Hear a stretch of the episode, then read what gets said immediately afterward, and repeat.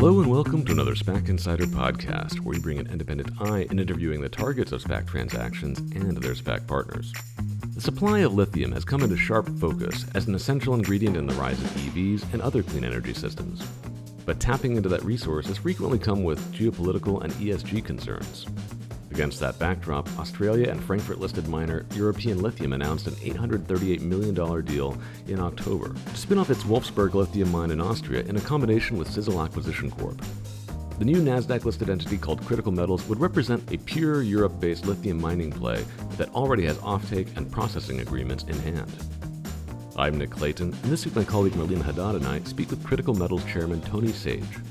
Tony tells us how he expects the bump up to the NASDAQ to generate value for the company, and what key milestones Critical Metals has to watch for as it gets its lithium out of the mine and into batteries. Take a listen.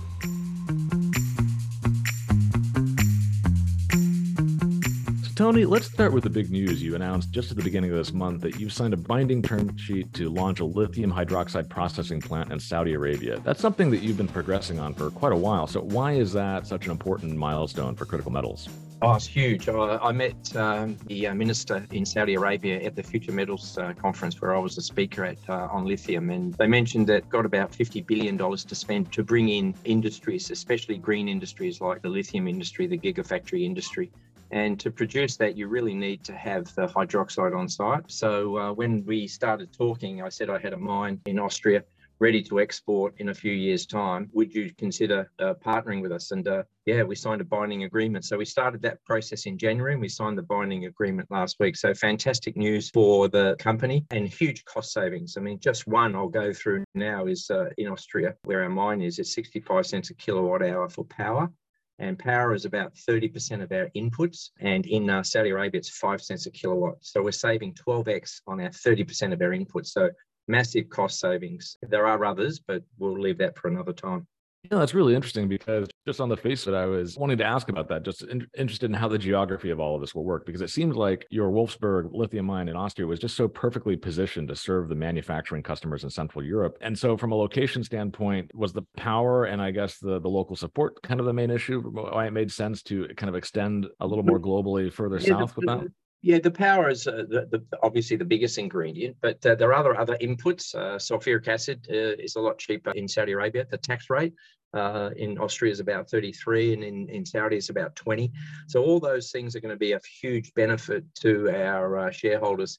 the extra transport costs is is minimal. We're um, going to access the fast train network that's being built now. It finishes in 2025, 26 which is a fast train from Italy right up to Berlin. Uh, it passes within seven kilometres of our site, and we'll put it in containers down there to the Trieste port, and the Saudis will come and pick it up in their ship. And it's a, probably a two-day tr- trip down to uh, where where they're going to start producing the hydroxide. So the extra transport cost is far saved by the by the savings we're making on the power, the tax, uh, etc. Interesting. And Critical Metals' other big partnership is the binding long term offtake agreement that you announced with BMW last December. So, how much of your overall supply do you expect BMW to purchase? And ultimately, how will the automaker be supporting you as you get up and running?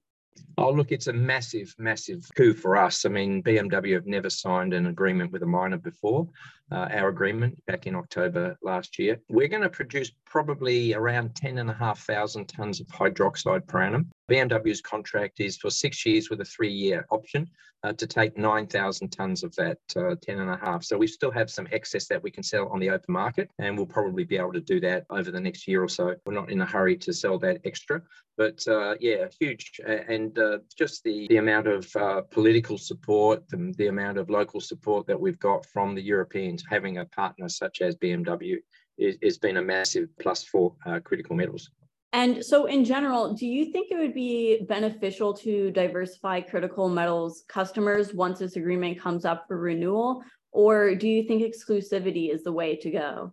Look, I think um, exclusivity. Yeah, to have a big partner, uh, there's there's many different ways that uh, BMW can help. Everyone knows their political uh, experience uh, in operating in Europe. We're not that experienced at that level in the industrial area, in the mining area, yes, but not the industrial area. And we will lean on them for help in certain areas that we may be lacking as a partner. So having a single partner, especially based in Europe, is going to be a big, big, big benefit to us. Look, the, the agreement does run out uh, in six with a three-year option. I don't think they will not take that option, and it really depends on on the state of the lithium market. Obviously, back in at the end of the, the six or nine years. So, but yeah, we'll be looking for partners probably uh, for the extra uh, 1500 that we haven't sold to them, uh, probably in year three or four to see if they uh, are really interested in extending the, the contract past the six years and then going forward from there. But yeah, I think it's essential having a good long term, large European partner for us.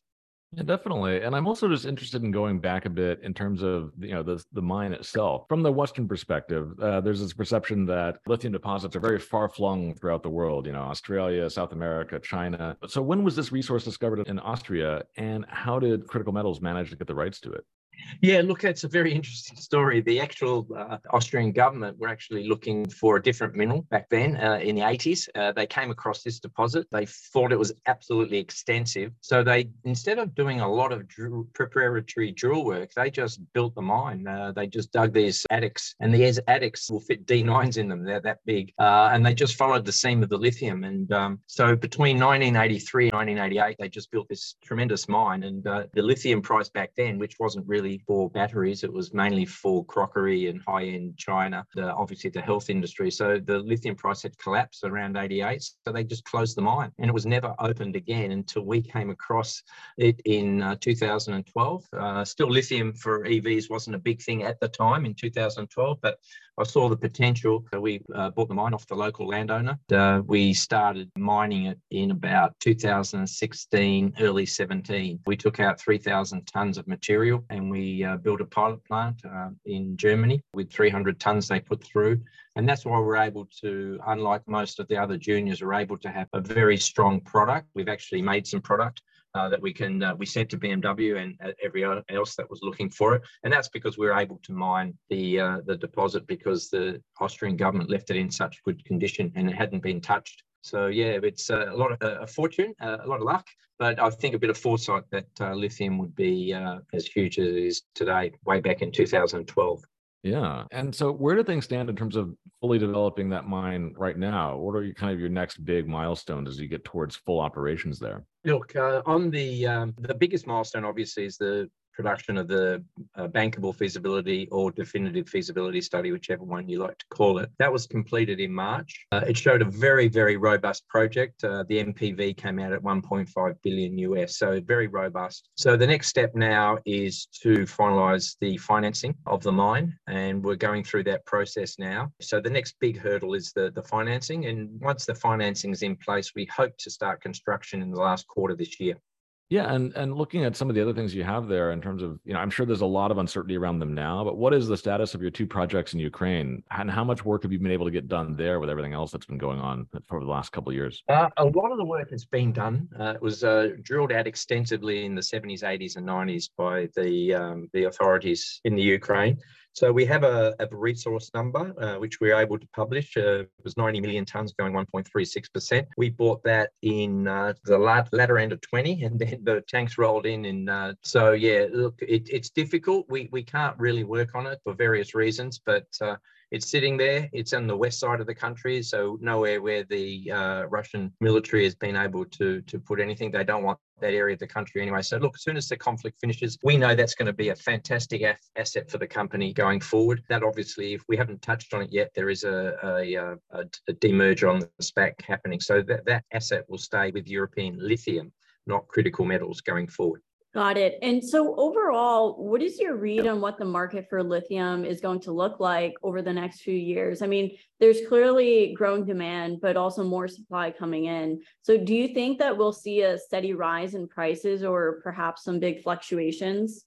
Look, the worldwide electrification and energy transition uh, is it's clear. Uh, all governments, especially Western governments, uh, are really pushing um, the uh, the green agenda very hard. I mean, I think you'll find that most European governments will not allow internal combustion engine cars, new ones on the road varies from 20, 2030 to 2035. So you're going to see a massive increase. Uh, and I think it's been about a 70% increase in, in the production of uh, EVs itself. But, you know, everyone concentrates on EVs, but when's the last time you saw a power tool with a cord on it? Um, I mean, that's a massive industry. The electric bike industry is massive. Um, but the biggest one that I see going forward that batteries will be used for is the um, power grids. Massive one was just built in Australia, 100 million megawatt uh, capacity to hold power. So, so, so the industry is going to get bigger and bigger over the next 10 years. Uh, that's why most of the supply looks like is going to increase from various countries. Uh, there is a, a concern geopolitically that most of the export of the actual hydroxide is coming from China. I think the world remembers uh, in July 2021,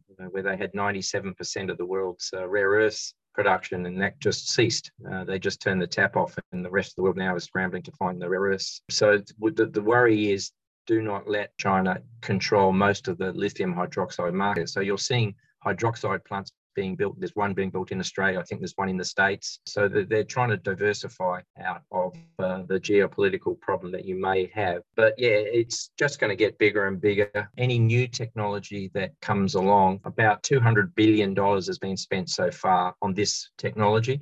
And no one's going to throw that away quite quickly, uh, even if a new technology does come along down the track, it will be many, many, many decades before uh, it, it changes from this sort of technology. Yeah, and just going off of that, uh, given the national security and environmental concerns around some of the major sources of lithium, do you see critical metals being able to charge a premium for its supply over the long term? Yeah, look, I think uh, that will happen. I mean, there's there's also talk now. I mean, I think uh, quite a few brines projects in Chile being halted now because of the new president coming in there and giving a lot of power to the local population re- regarding water rights, et cetera, et cetera. So you know, a lot of the extra supply that was going to come on by uh, those projects uh, have stopped. The guy uh, has, is talking about nationalising the whole of the lithium industry, which has sort of scared quite a few people thinking about what happened to Venezuela when they nationalised their oil industry. So, look, there is a lot of geopolitical problems. I think you will get a premium for products. And I think we will get a premium down the track because a lot of the supply of lithium, as you just mentioned, does not come from Europe. So we will be the very first, uh, we hope to be, I can't say we will be, but we hope to be the very first suppliers of lithium out of Europe for the EV industry. So, yeah, I think our product would probably get a, uh, a little bit of a premium. Several of the uh, big German manufacturers, I can't mention who, have stopped dealing with the DRC, for example, because of ESG requirements. They don't know if they use child labour, for example, as one thing. The things the last thing a, car company in, in, in, Europe wants is them associated uh, getting their supply chain from there. So being a supply chain in Europe, I think we can extract a premium on ESG requirements. And then in terms of demand, are there different prices that off takers are willing to pay based on the usage, whether it's an EV battery or a phone component or perhaps something else?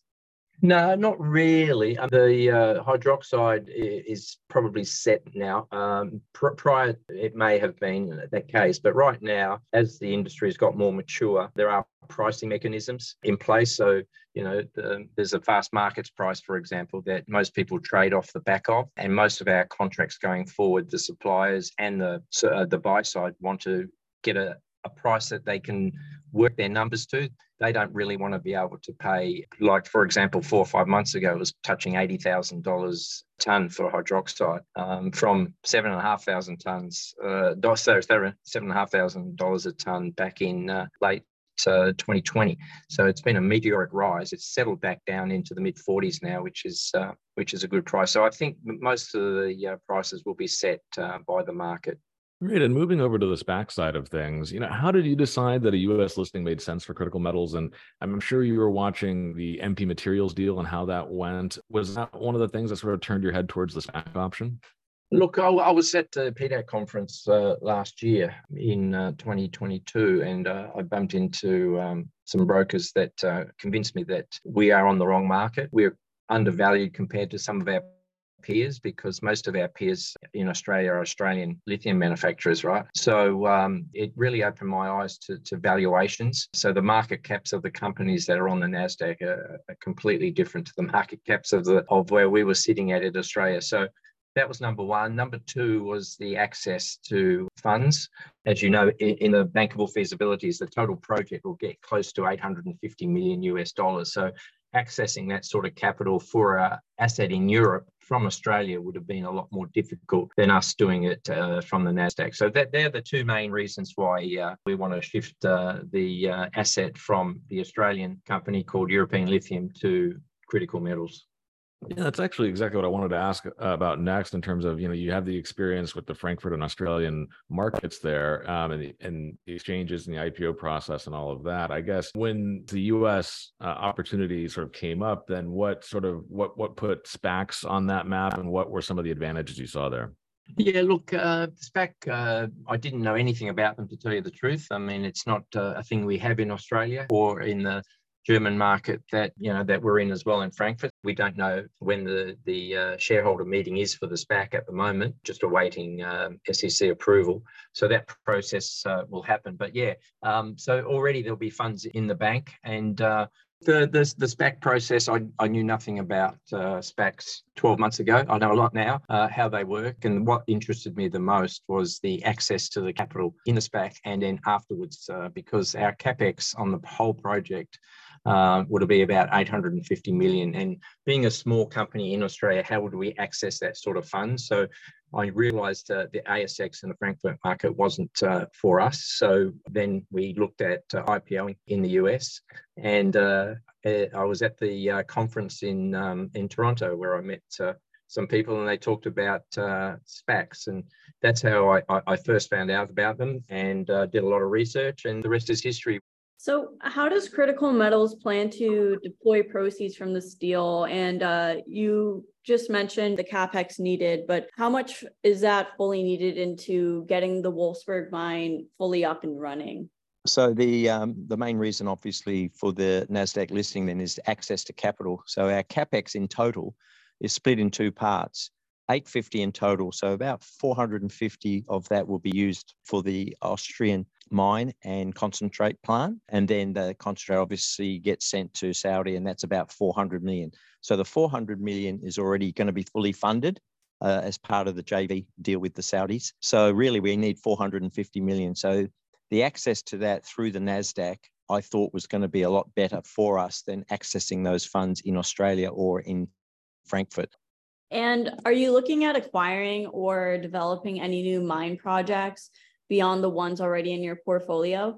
Look, I, have got uh, access to probably a huge network. I've been in the business 45 years. I've got so many projects that get sent to me. And what we decided to do is not keep the name of the Australian company. What we decided to do was keep uh, critical metals uh, change the, the, company to critical metals. So anything in that space, uh, obviously with board and shareholder approval, we'll be looking at and not just being a uh, having a one project in the company. So those sort of assets would be nickel, copper, and rare earths, especially those three that would as as well as other lithium projects. Yeah, so we'll be on the hunt for a lot more projects um, because I think another reason would be that uh, it'd be quite boring, even though that we're going to have a fantastic company producing lithium. Once you start construction, there's not much news flow coming out to the market. We've got a talented team of people uh, on the board uh, and our staff, so we we have potential to do and look for other projects that will create a lot of synergies within critical metals opportunity and kind of developing some uh, IP around some of the processing uh, of the lithium that you're you're bringing out, and and maybe being able to to tailor certain things to certain partners on the off taking side? Yeah, look, we've done that. We uh, we, as I said earlier in the in the talk, that we mined the Wolfsberg mine, and we've now got a flow sheet directly attributable to that mine. No other company has been able to do what we've done because the access to a mine itself uh, is very difficult because most of the explorers out there just uh, have a drill core or, or, rock samples, which they chip off and they put it through a test tube in, in, in, a lab. But we were able to build a pilot plant. So the IP that we've got is second to none in relation to us now having a clearer flow sheet for engineers to build the plant for us.